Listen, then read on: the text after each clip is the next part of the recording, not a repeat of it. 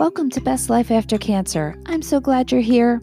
This is the podcast where cancer survivors and caregivers can get solutions and support to overcome the life challenges brought by their cancer diagnosis.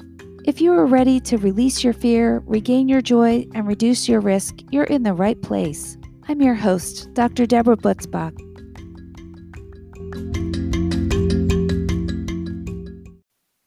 Hi, all, and welcome back. If you are just finding this podcast, please, please go back and start somewhere else.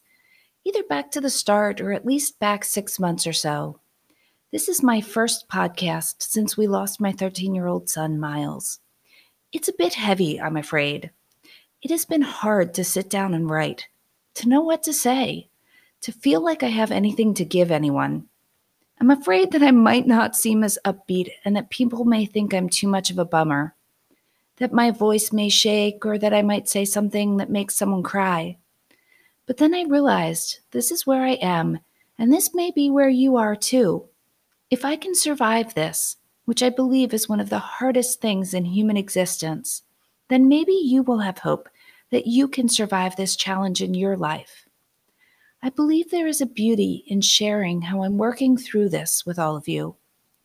For the first episode back, I want to circle back to a post from a listener about what other people say and do after a crisis. Her post brought up so many questions and scenarios, and I think I will break it up into a few podcasts and relate it to my experience of grief as well.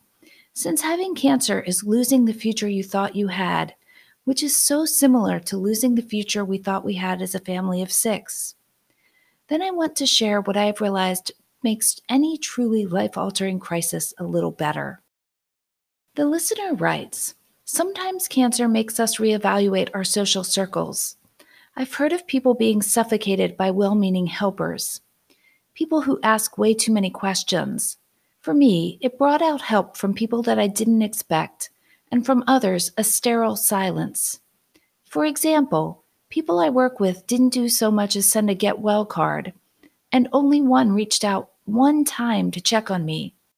How do you integrate back into work with people who don't seem to care about your well being, even though through time you've been there for them in their times of need? To the follower who left this message, I'm so sorry you had that experience. It is hard to feel that people in our lives don't value us as much as we might value them. It is heartbreaking to think that someone doesn't care about our suffering. It is understandable that during this tremendously difficult time in your life, you want all hands on deck and want to feel that everyone has your back. I have seen and experienced some of these things as well. One of the things that was very surprising to us is that some of the people we didn't expect were a rock in our storm. Some of our extended family that we had never been especially close to before were integral to surviving this. And some people I thought would be there didn't even call. I know for certain my thoughts about this made the experience easier for me. First, I decided to put my focus on all the people who were there and begging to do something, anything, and completely put those who weren't out of my head. I decided that I would tell the truth about where I am and not apologize for it. For us, the question of being suffocated by well meaning helpers could have been the biggest challenge for us. Everyone wanted to see us, hug us, talk to us. Initially, we didn't invite in everyone who showed up at our house, and we decided not to feel guilty and beat ourselves up about that. I didn't answer the phone unless I actually wanted to talk to the person. I gave myself permission to answer all texts with just a heart emoji a friend set up a meal train, which, by the way, is the most beautiful invention of all time. Mealtrain.com. People can sign up for a date and with what food they want to bring. You can provide updates. It is amazing. I have been documenting our journey on ours, and it has been therapeutic for me and our loved ones. Anyway, having a schedule of who was bringing food limited the people showing up unannounced and with unplanned food. This was actually really important to me because it upsets me to throw out huge quantities of food. When we see people, some want to ask a lot of questions. Some want to pretend it is the same as before. Both are painful and hard. It seems like no one can resist asking, Are you okay? I personally have a very hard time lying and saying I'm fine. But to talk extensively about the accident and other details is a guarantee of waterworks. When people ask questions that are too hard to answer, I use honesty. It's just too hard for me to rehash all of that right now. Take a look at the meal train updates, they explain a lot. Or, it's so nice to know you care. I'm sure you can understand how hard this is to talk about. The ones that want to pretend everything is fine and nothing has changed, sometimes they are just what we need, and sometimes it feels like a lie to be with them. I choose carefully who to be around, and if I don't feel that I can handle the type of person I know they are, I allow myself to lovingly and politely ask for a rain check on whatever we were going to do. And what about the ones who don't call or anything? There's a family member that I'm shocked has not texted, called, or even sent a private Facebook message since all of this happened, and I have no idea why. My thought they will reach out when they are ready. This might just be too much for them right now. My work family sent a group card, but then were quiet. Here again, we get to decide what we think. I decided that they were giving me time, space, and privacy, and that they would be there when I was ready. And for sure, as I reached out to them with open arms when I came back to work, they reached back. I think if I had not come back to work and spoken to them about things, they would have continued the respectful silence. We can decide silence means they don't care, or we can decide silence means they respect us and our privacy. If you are questioning this right now, what is the downside to thinking that? to giving all of the people around you the benefit of the doubt.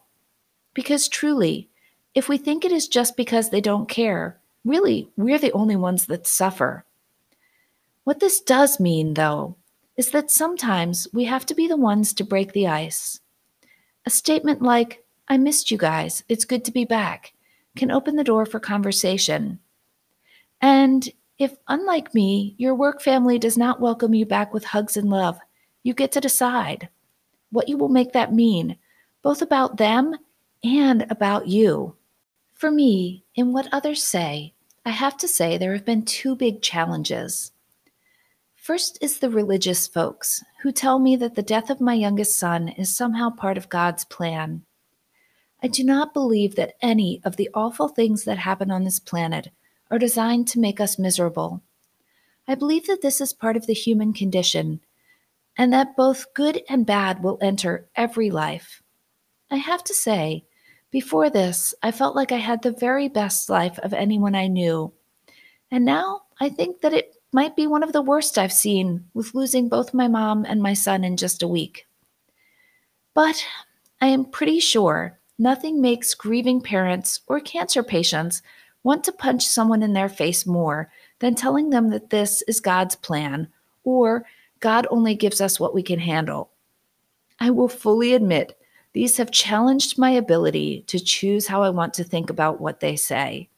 But I have adopted the thought that the people who say these things have never faced true trauma and are unable to put themselves in our shoes out of fear or ignorance. Is this true? Who knows? But it allows me to deal with them with as much grace as possible Unfortunately, at work, when someone says this, I may not be able to tell them how what they said really makes me feel, which would be that they just stabbed me in the heart with a rusty serrated fishing knife. But I am able to say, I'm happy if thoughts like that give you comfort, but for me, it really doesn't, and end the conversation there. If it were outside of work, I would again resort to honesty and tell the person how hard it is for me to think that something so terrible is part of any plan and ask that they keep their religious commentary to themselves. The second big challenge is those who want to tell me how to grieve. I shouldn't be back at work so soon. I should be back full time.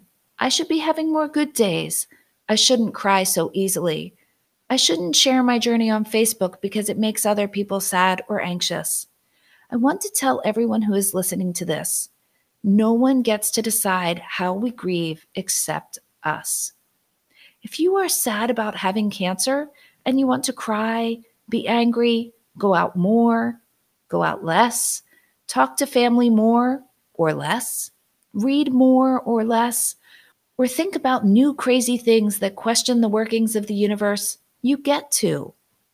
At some point, we all need to figure out how to live in this new life that is our reality because resisting the reality we are actually in doesn't get us anywhere. Continuing to ask, why was it me that got breast cancer? Or why was it my child who died in a car accident? Not helpful.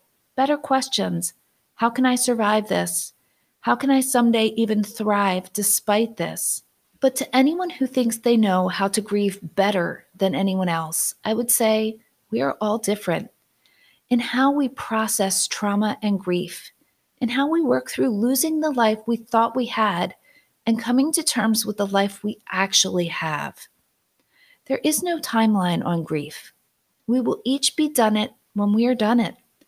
And if you are someone who feels positive about your cancer, hopeful, grateful, and unafraid, guess what?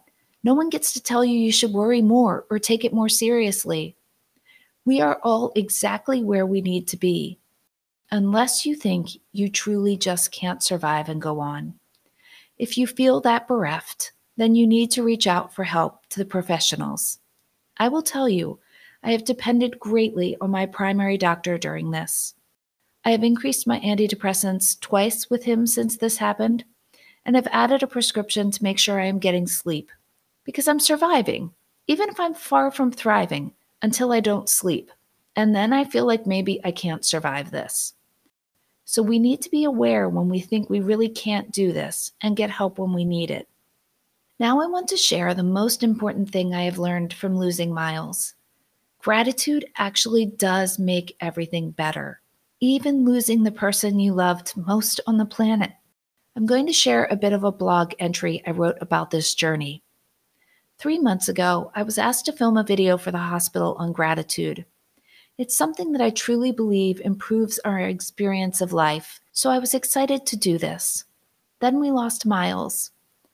The date drew near where I was supposed to do the segment, and the administration asked if I wanted to delay a few months. And in my heart, I knew a few months was not going to make any difference.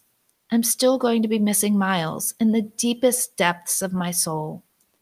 But I also know if I can find gratitude now, how much will that move the people who watch the video in the future? So I curled my hair, put on some makeup, and did the segment. I think it will be amazing, and I will share it when it's released.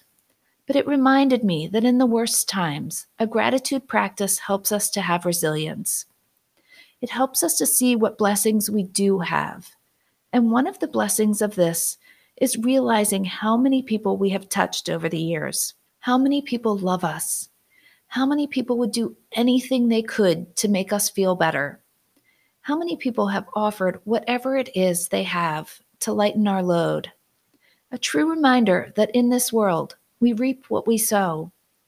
This has been a learning experience for me. As a physician, I am very used to giving freely, but less used to taking as freely.